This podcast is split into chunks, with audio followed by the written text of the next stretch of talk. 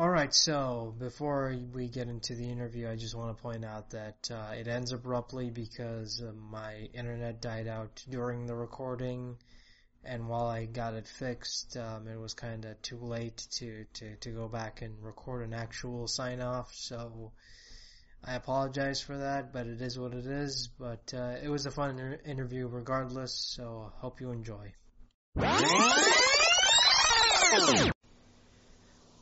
All right, and we're back with another episode for you lovely people out there in the interwebs. As always, I'm your host, Abdullah, and today with me is, you want to introduce yourself to the lovely people?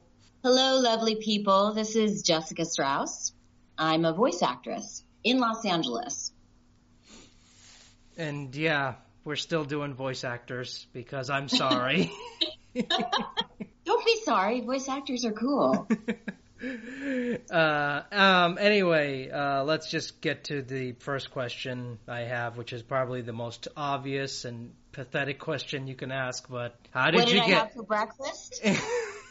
what did, what did you have for breakfast? Now that you mention it, Uh, yogurt and banana and some uh, grapefruit juice. oh, that's good for the vocal cords. Yeah, the grapefruit juice is. Yeah. Uh, but yeah, no, seriously, uh, how did you get into acting? Um. Well, when I was a little kid, I was always putting on shows in the patio in the, at my house. so it was kind of in my blood. I mean, um, really, actually, I came from a family that has a lot of roots in the entertainment business, but they were from Europe. And so there was kind of this thing of like, oh, we can't do this, which was really very interesting because they came from that generation. So as I was growing up, I had all this creative talent and I was always drawing or putting on shows or directing shows. And when I got into high school, I still really wasn't doing any acting. And all of a sudden, when I got in, got to college age, I took one acting class and I knew I had to be an actress. And it, and it, and it kind of surprised me. And so when I told my parents, they were a little shocked. And I ended up doing it kind of against a family tradition of choosing the normal path. So I, I went against the grain and I um, went and auditioned for a, a, a school, a, a UC school in Santa Barbara. And I got into the program and I ended up getting a BFA in theater. And then I came back to LA and I was in a lot of stage productions and I pursued on camera for quite a while and I did a lot of interesting things then there. But on stage, I I played a lot of characters, and I got into sketch comedy, which was a lot of fun. And so from that, I had an on-camera agent that sent me out on an audition for a Blizzard game called Diablo 2, and I auditioned for Amazon. And she was based on Xena Warrior Princess, who I loved. And so I watched a few shows of that and I went into the audition and I ended up booking the part. And I was like, wow, this is really fun. I don't have to look like her because I don't look like Xena Warrior Princess. And I just started getting interested in voiceover. I took a bunch of classes. I went and made a demo, commercial demo first. And, um, I just started booking jobs right away. In fact, I did my first demo with Nick Omana, who's well known in the business. And I remember he gave me a job working on some kind of game for kids. I can't remember what it was, but I played different characters on that game. And because of my theater background and all the characters I played up on stage and in sketch comedy, it just kind of seemed like a fit and I didn't have to look like any of them. So was, so that's how it started. And, and from that, I got my first agent from, from getting work and then having, um, a demo, got my first agent and then it just went on from there. So, there you go. Uh-huh. so it wasn't planned. It wasn't planned. I didn't say, "Oh, I'm going to be a voice actress," but it it it it happened that I worked the most in that industry. So it just kind of came naturally, I guess, in a way. It did, but I think all the acting training and all the time up on stage really helped me prepare, and I had a lot of vocal training that you know I came in with. But you know, a lot of actors come in with all different stories. I'm sure you've heard it's not always, they don't always have theater backgrounds. Some of them get into radio. Some of them come in through stand-up comedy. Some come in through singing, you know, and do all different, so there's all different ways to get into voiceover. But that's my little path. I mean, it's it's interesting. I mean, that's that's the reason I did I did the show is because I'm I'm someone who grew up watching a lot of cartoons as a kid, and I always wondered to myself, I wonder what so and so is doing right now. you think he still gets work? yeah, I know it's a competitive industry. Definitely is. You know, and um, so anyway, that's how I got into the business. And then uh, back when I got in, I think it was like 2000, I started sending out my demo. And back there, then they had a paper called Drama-Logue, and I sent my demo in for an animation for an anime thing. I had no dubbing experience. I didn't even know what dubbing was, and I sent my demo in, and they ended up auditioning me and casting me. So that's how I got into anime, and then so I got into games and anime first, and I did some commercials as well. And how was the dubbing experience for you? Because a lot of people struggle with that the most when it comes to voiceover, because it's not you're you have to match the lip flaps, as they say. Yeah, I mean, truthfully, I think it's the most challenging uh, in voiceover. The it, and it was ch- challenging on that first job because I didn't even know what, what I was getting into. But um, I remember they went a lot slower when they they were they they have uh, the bar set a lot higher these days. But when I first got in, it was you got you had a learning curve. There were many actors that got in without any tri- training, and you'd get training on the job.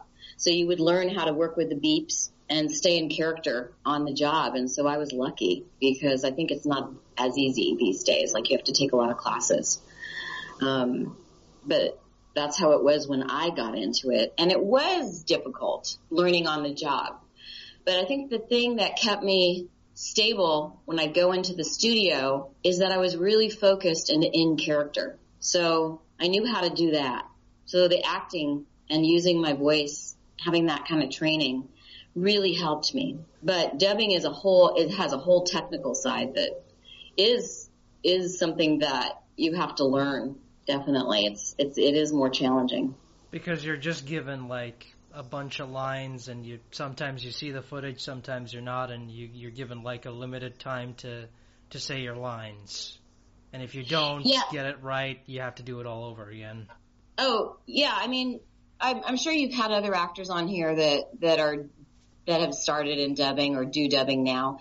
And you do it line per line. So you hear the Japanese or whatever language you know, the, mostly I've done Japanese anime. So, um, I mean, you hear the Japanese and then you hear three beeps and then you have to say the line. And sometimes they want it very similar to the Japanese. So you have to match the pitch and the emotion and get it as close as you can to what you think the Japanese actress is doing. Or other times, like with Juri from Street Fighter, um, I would hear the Japanese and just hear what she's doing emotionally and then I would go ahead and do my version of the character. And sometimes it was similar to what she was doing and other times different. So then you're just matching the timing of the line. But um, yeah, doing it line per line. Whereas in animation and also in games, you have a lot more leeway to, to improv, and it's a lot of fun to do it that way. Because then there's you don't have to think about what the other person is doing. You just allow the character to come out. so yeah, because the because you don't have anything that existed before that. They're making it as you know as you record. Well, in anime, it's already done, and you have to just like dub it into English. Right, and there's a lot of restrictions as parameters that you have to do it in. Whereas in games, there's not always so many restrictions. But except uh, in Street Fighter, definitely a lot of those lines were dubbed. Like I'd have to listen to the Japanese. So I didn't, I'd have to match her timing. So if I wanted to do it longer or shorter or do something completely different and it was a timed line, then I couldn't do that. But yeah, when you, when you, when you have the leeway to improvise, you never know what's going to come out. So you're always kind of surprising yourself, um, with what the character wants to say or how the character reacts. So I like both ways. You know, one is you can learn from the other person's performance when you're dubbing and, um, it kind of fine tunes your technical skills. And when you have more leeway and you're not listening to someone else's performance, then you can just, it's like flying. You don't know where you're going to land. so. Yeah, I mean, it's it's much more. I mean, from personal experience, from the people I've talked to, they they prefer you know uh, doing you know the normal stuff uh, compared to dubbing because they have more freedom to improvise and and whatnot. Yeah, yeah. I mean, I don't. It.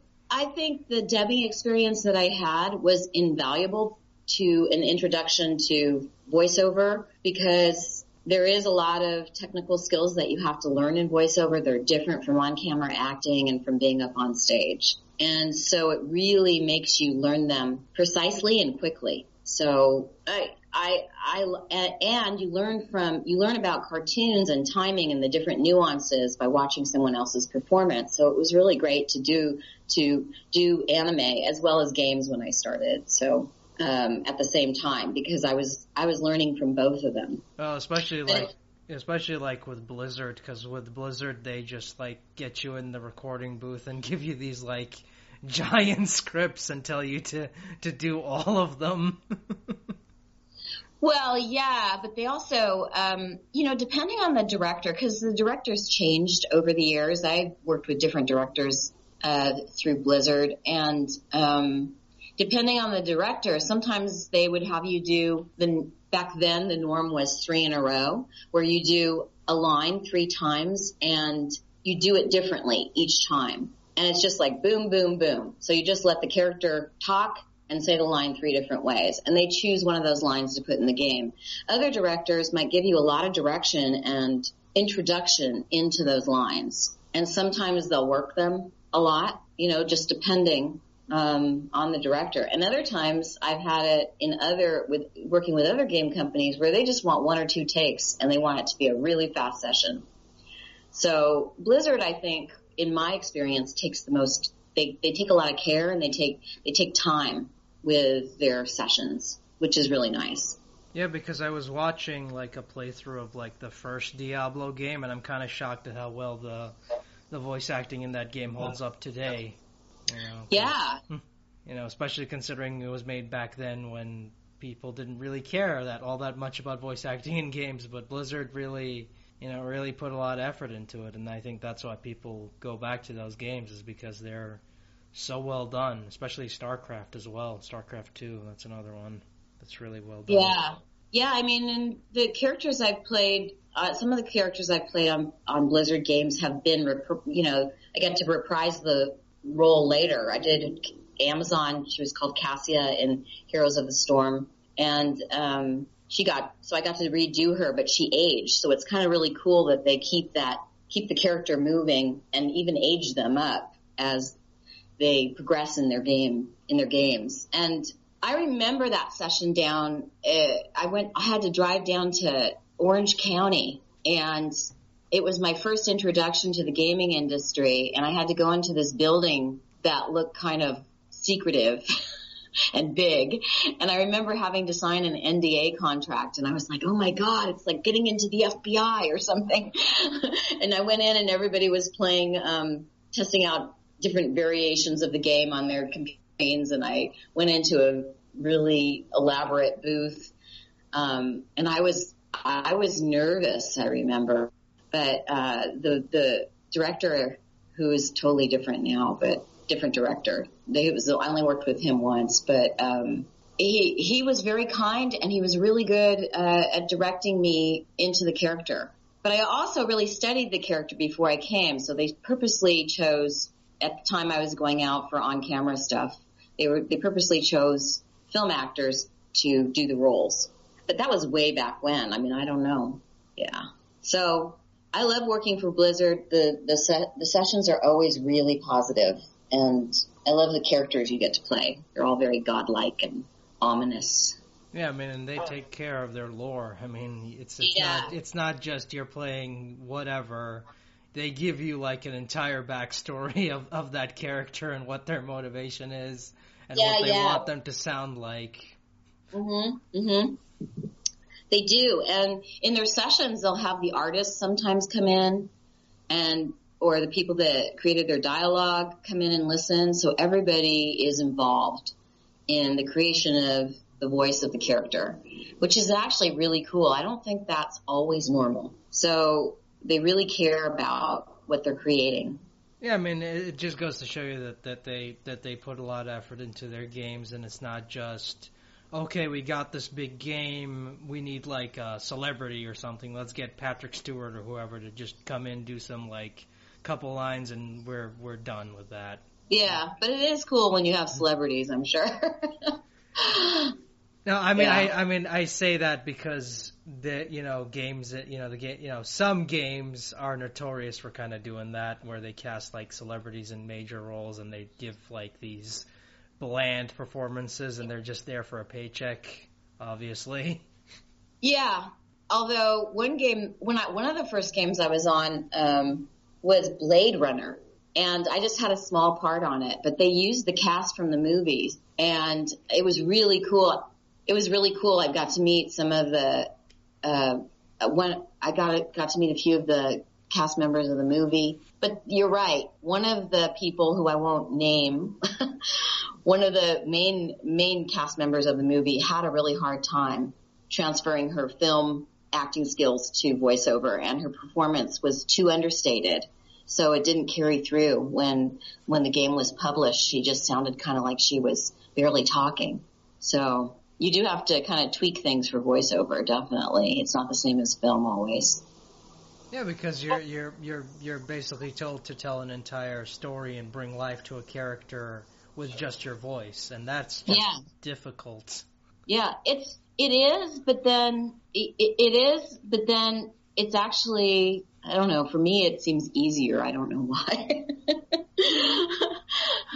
because maybe it's because I can move my body anyway and I can get the inspiration for that character any way I can, not just through my face, but through shifting my body or holding my where I, I a lot of times when I create characters I, I ask where is their energy in my body and that's how I build a character sometimes and so I might hold my body differently it might look really weird on camera but um, then you get to play around with that and look and it is sometimes you're a little bit goofy looking but um, you you play around with different ways to hold your body and you can create a character that way. Well, I mean, and, yeah, and then there's the the whole thing about is it better to record standing up or sitting down, and, and yada yada yeah. yada. Yeah, I can do it both ways, but I like standing up. I I honestly prefer the standing up uh, to to sitting down because I because I've seen pictures of actor of voice actors recording their lines like sitting down, and I'm like that looks weird. well, I think once you get into voice acting and you know how to pitch your voice and you're you're using your you know how to breathe properly when you're sitting and you're not cutting your your breath off uh, or holding or sitting kind of in bad posture. That's really important. Your posture so your voice is full. Yeah, yeah. Um, but they there's actors that sit all the time, but they're so good at what they do that it doesn't matter. You know, they they they know their instrument well enough, but I just I just like to stand. That's just a preference. So, uh, how did the how did you get involved with the Street Fighter franchise? Um, that was through connections uh, in anime, and I got called in to audition in their offices. It actually wasn't at my home studio, and even though they did auditions, they did send auditions at that point to to your home studio. But I had to go in and read, and so when I got to New Generation offices. They handed me three scripts and it was three different characters. I had about 10 or 15 minutes to look it over. And then you make really quick choices about what you want to present to them. And I went in and read and I read three different characters. I had no idea what game it was or even the real name of the character. And they chose me for a Juri. That's one of the characters I kind of met went, went a little goth with her. I just thought she sounds kind of goth and dark and I'll just do this. And I started with a voice that I had auditioned before that I think was a little bit higher pitched. And she was kind of like this, you know, something like this. And then I made her a little more raspy. But when I went, when I booked the job and I went into the session, I worked with the director to, you know, redefine what I had done in the audition and, and create something multi-layered and uh, so that was really cool to get that part. Especially because she wasn't. Especially considering she was the first ever bad guy, female bad guy in the Street Fighter franchise ever. So, I know. You know. Yeah. And and you know what was really cool is I I liked the Japanese actress's performance, but they didn't have me mimic her. So I created that voice separate from listening to her, and I still match her emotion and her timing, but I was able to do the voice, come in with the voice that I created. And the funny, and I've told this story before, but it is really that voice was basic was based on Jennifer Tilly, who a long time ago, ago sat in on my acting class because the teacher I had for acting in LA was fairly well connected in Hollywood, and he and she came in and uh, a couple of times, and I got to sit next to her, kind of what or within her the, in the same room with her and hear her talk. And she's a very interesting person. And so I kind of based her loosely on Jennifer Tilly. Yeah, because it sounded like a very Jennifer Tilly-esque voice. So right, when, but she's but she's higher pitched, and so I I ended up. So it's it's got other stuff in it besides her, but you kind of mix it up and shake it up with a little Jennifer Tilly added. It, it sounded a lot like uh, Jennifer Tilly playing a vampire, kind of. Yeah, yeah, yeah. And she's not, and she's a little more dangerous than her. Uh, yeah, yeah. It kind of, kind of actually, like looking back at some of the, you know, Super Street Fighter 4 stuff. It kind of reminded me a lot of Bride of Chucky. I don't know if you've seen that, but it kind of reminded me of that. I think, I think I did uh, watch a piece of that, but then there's another movie that she did. Oh my gosh. And I can't remember the name of the movie, but I think that's what I watched. And she, I think she played a bisexual woman or a lesbian in it or something, but it wasn't one of her more popular movies. I'd have to look it up. Shoot. But anyway, that's the performance I really based it on was that because she played, I, would have to look that up. And uh, how much how much leeway did you actually have in in, in, in uh, and the lines and, and delivery and, and whatnot? Well, some of the lines were timed to Japanese, and then some of the lines I think pro- in my sessions over the years have not. You know, they just give you the line and you say them. Um, definitely the cinematic lines are timed. The cinematic lines are always timed because it's, but you don't see the picture in those sessions. So that's always kind of tricky for them. But, uh, there's, in games, they, in general, they don't necessarily, at least in my experience, they don't necessarily let you improv lines. They might add it in in the session if you said something funny. You might be able to sit, do it, put in a laugh or some kind of articulation, some kind of like, or uh, something that goes with the line, but you don't add words to the writing unless the the director asks you to. And um, so in that particular game, I don't think I made up too much stuff, but I did. But sometimes the director would say, "Okay, just say this," you know, afterwards, and I don't even know if they used it or not. So mostly, I'm just reading off the page and making it come alive. That's what your job is. That's what my job. And it's, kind of it's kind of hard as well because you you're just doing it by yourself. You're not recording with anyone else, so you kind of have to imagine what what what she would be like if she was talking to someone else.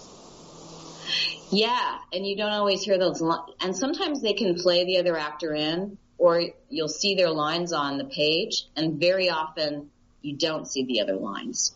And so you're just making stuff up.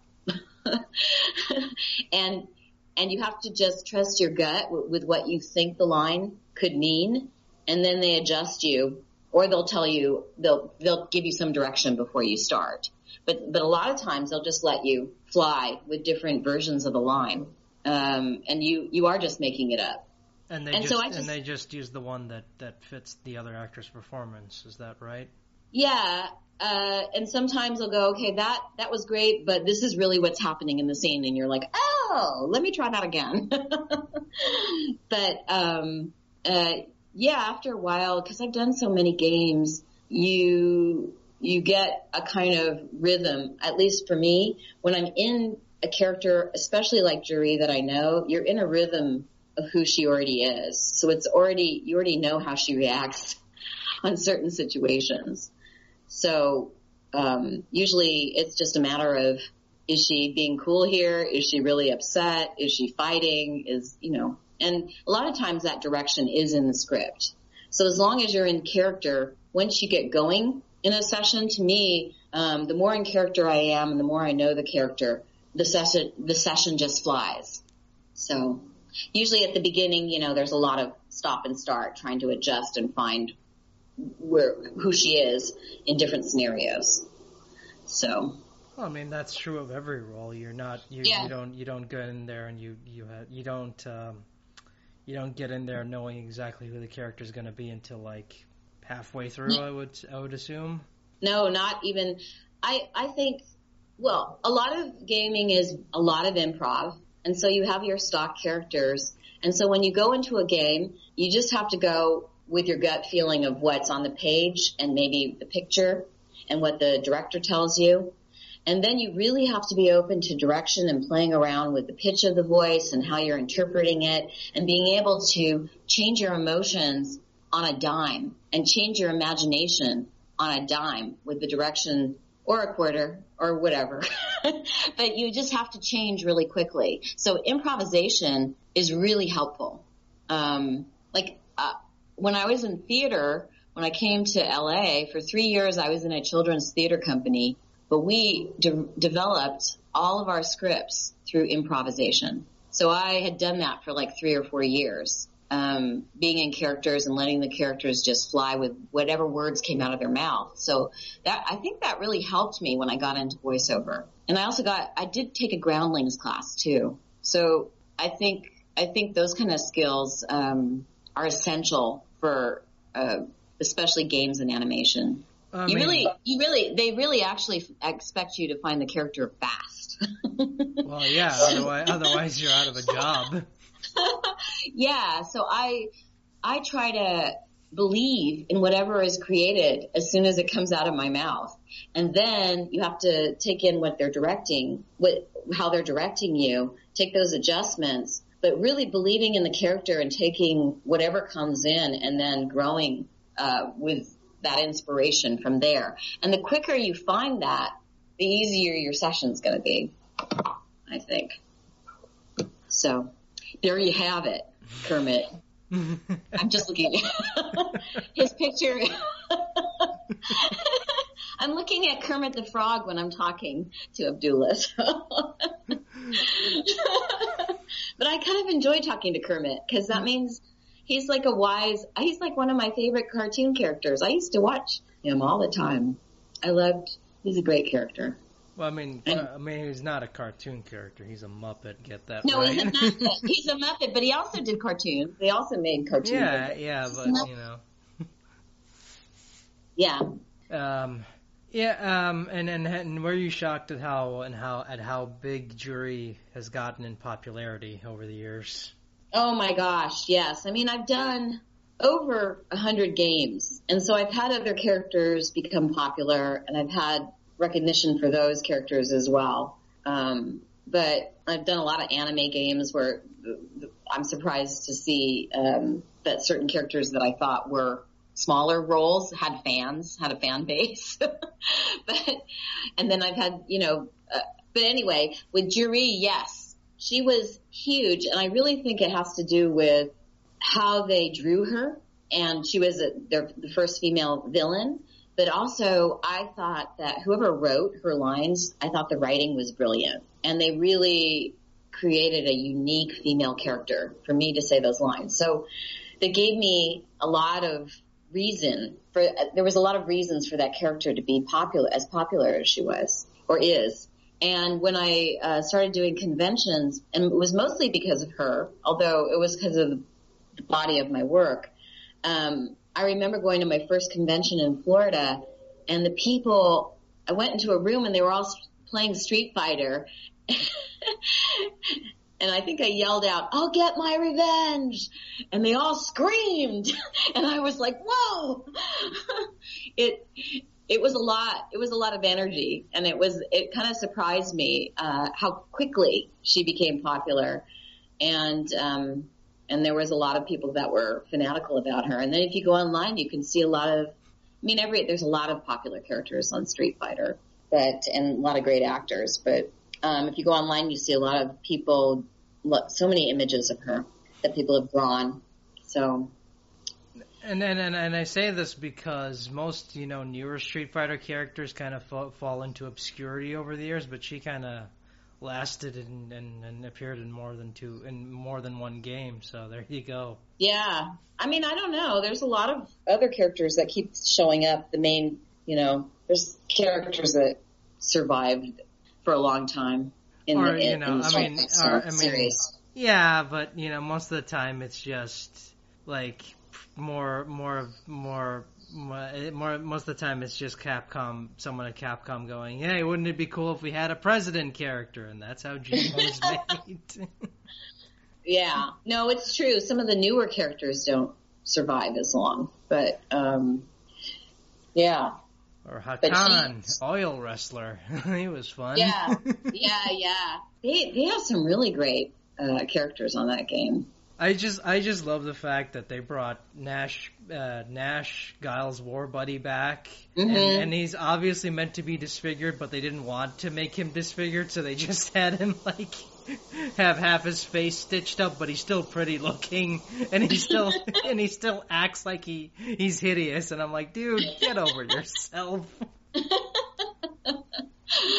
yeah, I I have to. I don't know if I've seen that character, but it's um, from he's from Street Fighter Five. He's one of the main guys from Street Fighter Five. Oh, okay. Yeah, I mean, there's so many characters on Street Fighter, uh, and I, I, don't get to see them when I um, when I do the sessions. But I do see, I do play the game. I do make a point of playing the game when I've gone to conventions. And I totally suck, but they, but and when I go to E3, so no, I mean it's and and is it is it is it weird like going to seeing all these like uh, being part of a huge franchise of Street Fighter, something that's still around to this day, especially after falling into obscurity in like the late '90s and coming back big time and and with Street Fighter Four. Um, you know, I didn't rea- realize about their history until I got the Street Fighter book that they gave me um, because there was a big Street Fighter 30th anniversary uh, edition that came out and they gave me that and I started reading it. So when I got onto the game, I had heard about Street Fighter, but I didn't really know the history of it. And again, I didn't know until I got the job what game I was on. So that was weird. but um it it now in retros in retrospect, I realize I was part it's really cool to be part of history, a history, a gaming history and having a game um that really was one of the first games that people played. I mean, it goes back so many years. It's it's it's cool being part being part of the book and part of uh, something that will be around for a long time. And I don't know if it's weird. I think it's cool. you yeah, know, because, and because because most actors like just come in and do like something and they don't even know if it's going to be popular or not, but then they, they no. always they're always shocked that it's that's insanely popular. Oh, I had no plan for that to be popular. I had no idea when I was doing the role that it would become popular like that.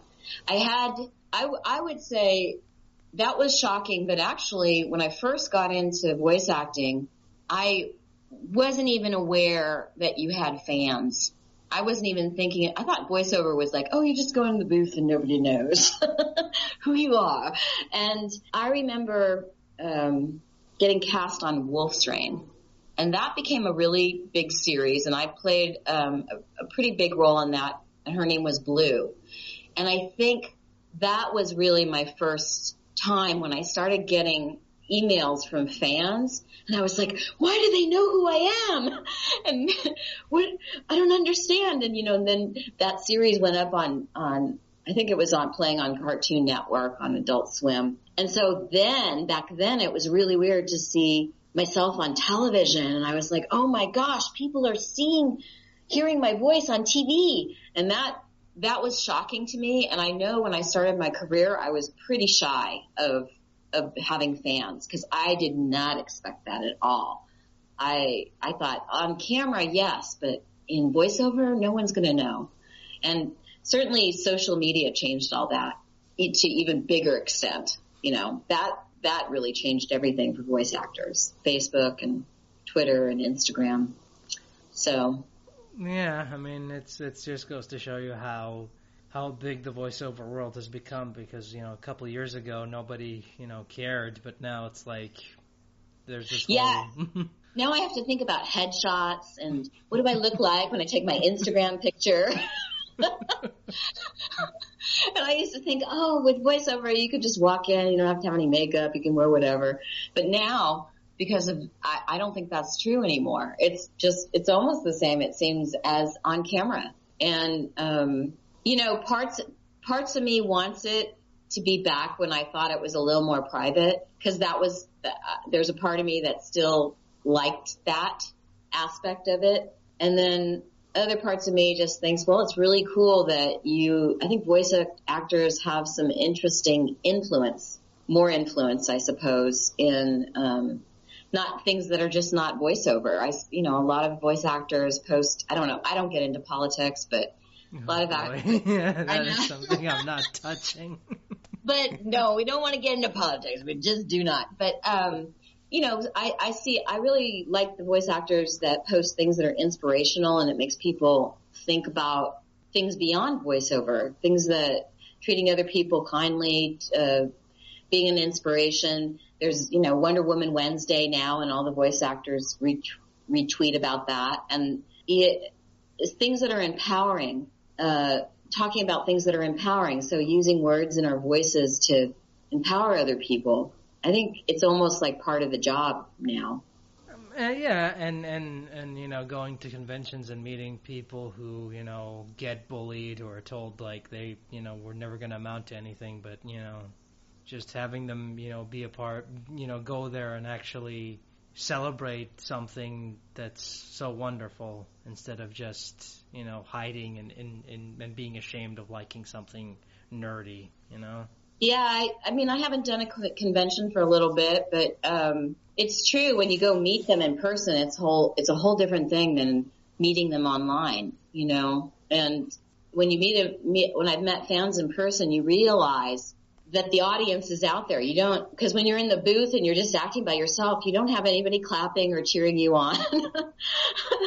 you know, you just do your performance, and it's kind of this into a vacuum and and with with a director and an engineer and maybe a few people from the gaming company or from the animation company or whatever but it is different when you meet the fans because then it actually gives you more of a reason to do your job yeah i guess like you know no, well in theater you you're in the the the intro the audience um feels your performance as you're doing it and the, you know they laugh they clap they get in, affected by what you're going through.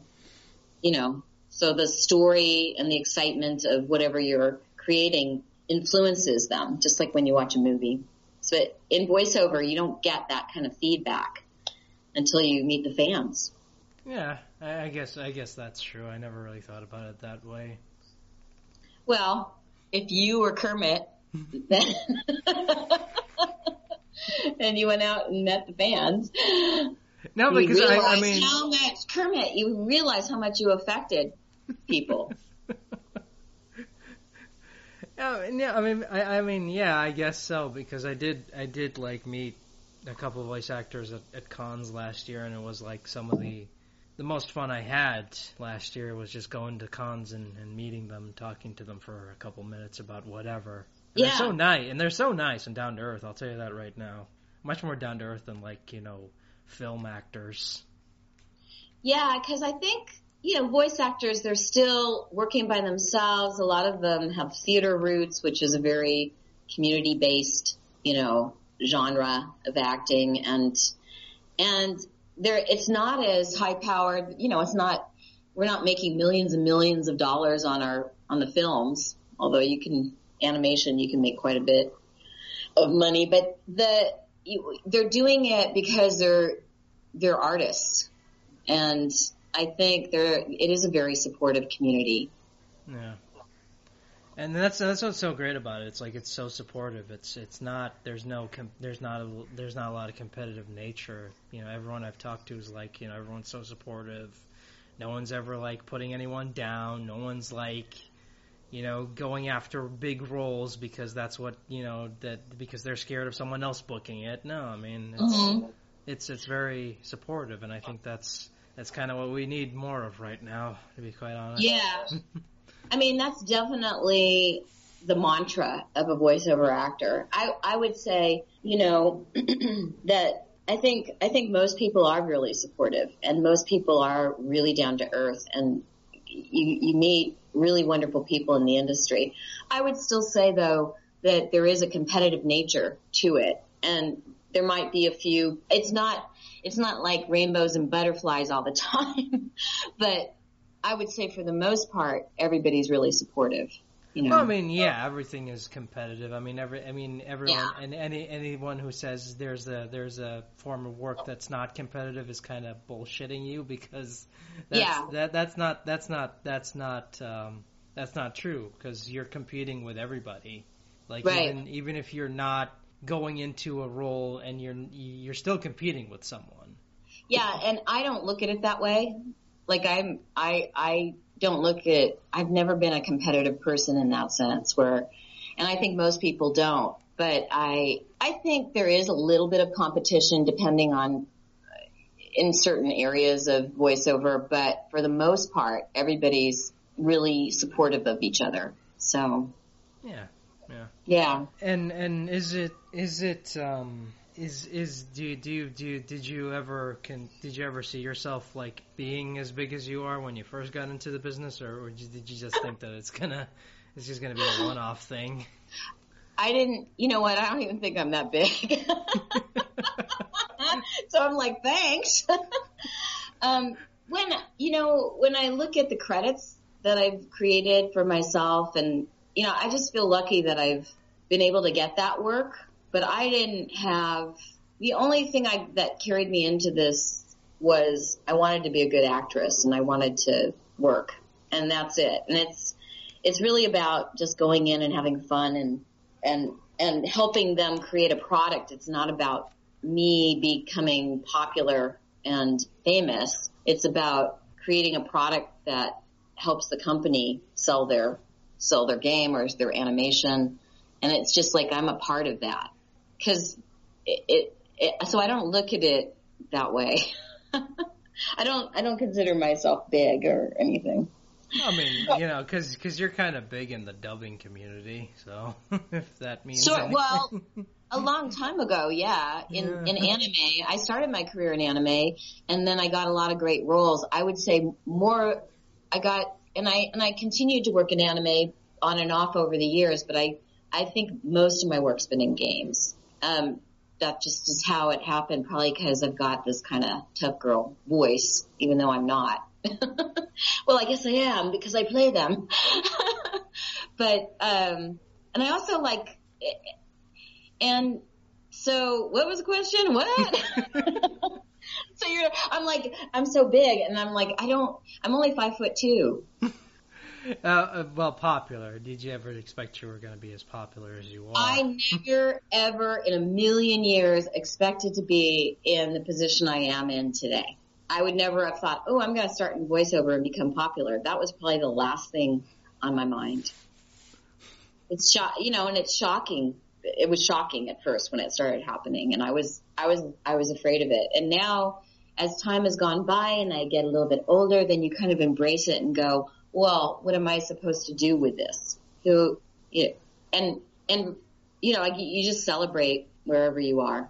That's what my motto is. Is like if because you can go through periods where you're not working, or you can go through rough patches where things are always clicking because your career can have ebbs and flows. And so I try not to put my whole focus on am I popular? It's more of I put my focus on am I happy and and how am I living my life so that when I come into the studio, I'm not just going, oh, my life is all of this. You know, this is what my life means. Is it's it's the entertainment business.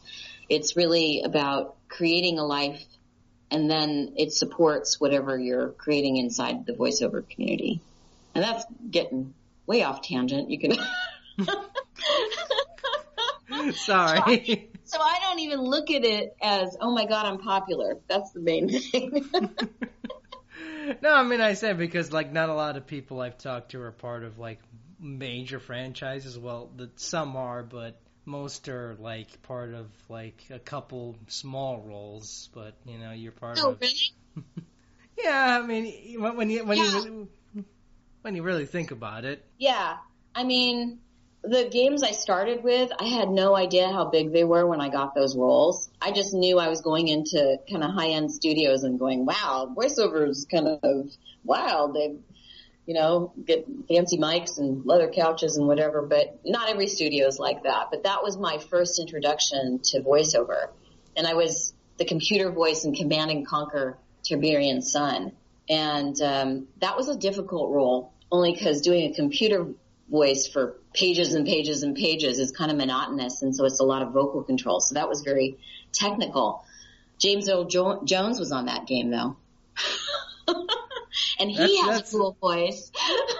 Yeah, that's But- that's uh, that's another series I th- I wish they would bring back because that was a great series. Yeah, but that, you know, looking back at those times, I had no idea how big those games were. And I, and when I went to conventions, I had people talking about that role from years ago that it influences them. They can still be playing those games. And there's a lot of anime games that I've done, um, over the years, you know, uh, that have a huge fan following. And I'm always surprised to find out about that. It's, it's kind of weird, like watching Wolf's Rain now, the English dub, and, and, and listening to all these actors and going, wow, hard to believe this was a time when all these people were kind of just starting out in the business. Right. And most of them are like major stars now in the voiceover world. Right. And well, I mean, I it's kind of hard to like I was on Fallout 4. I probably should have done my introduction at the beginning, but dot hack GU, I was Pi. That was actually the first time I got a call to go to a convention was doing Pi on dot hack for the game. And I um and then more recently Dishonored 2 is a huge game and I played a kind of uh interesting role on that it was she Dr. Hypatia and she has a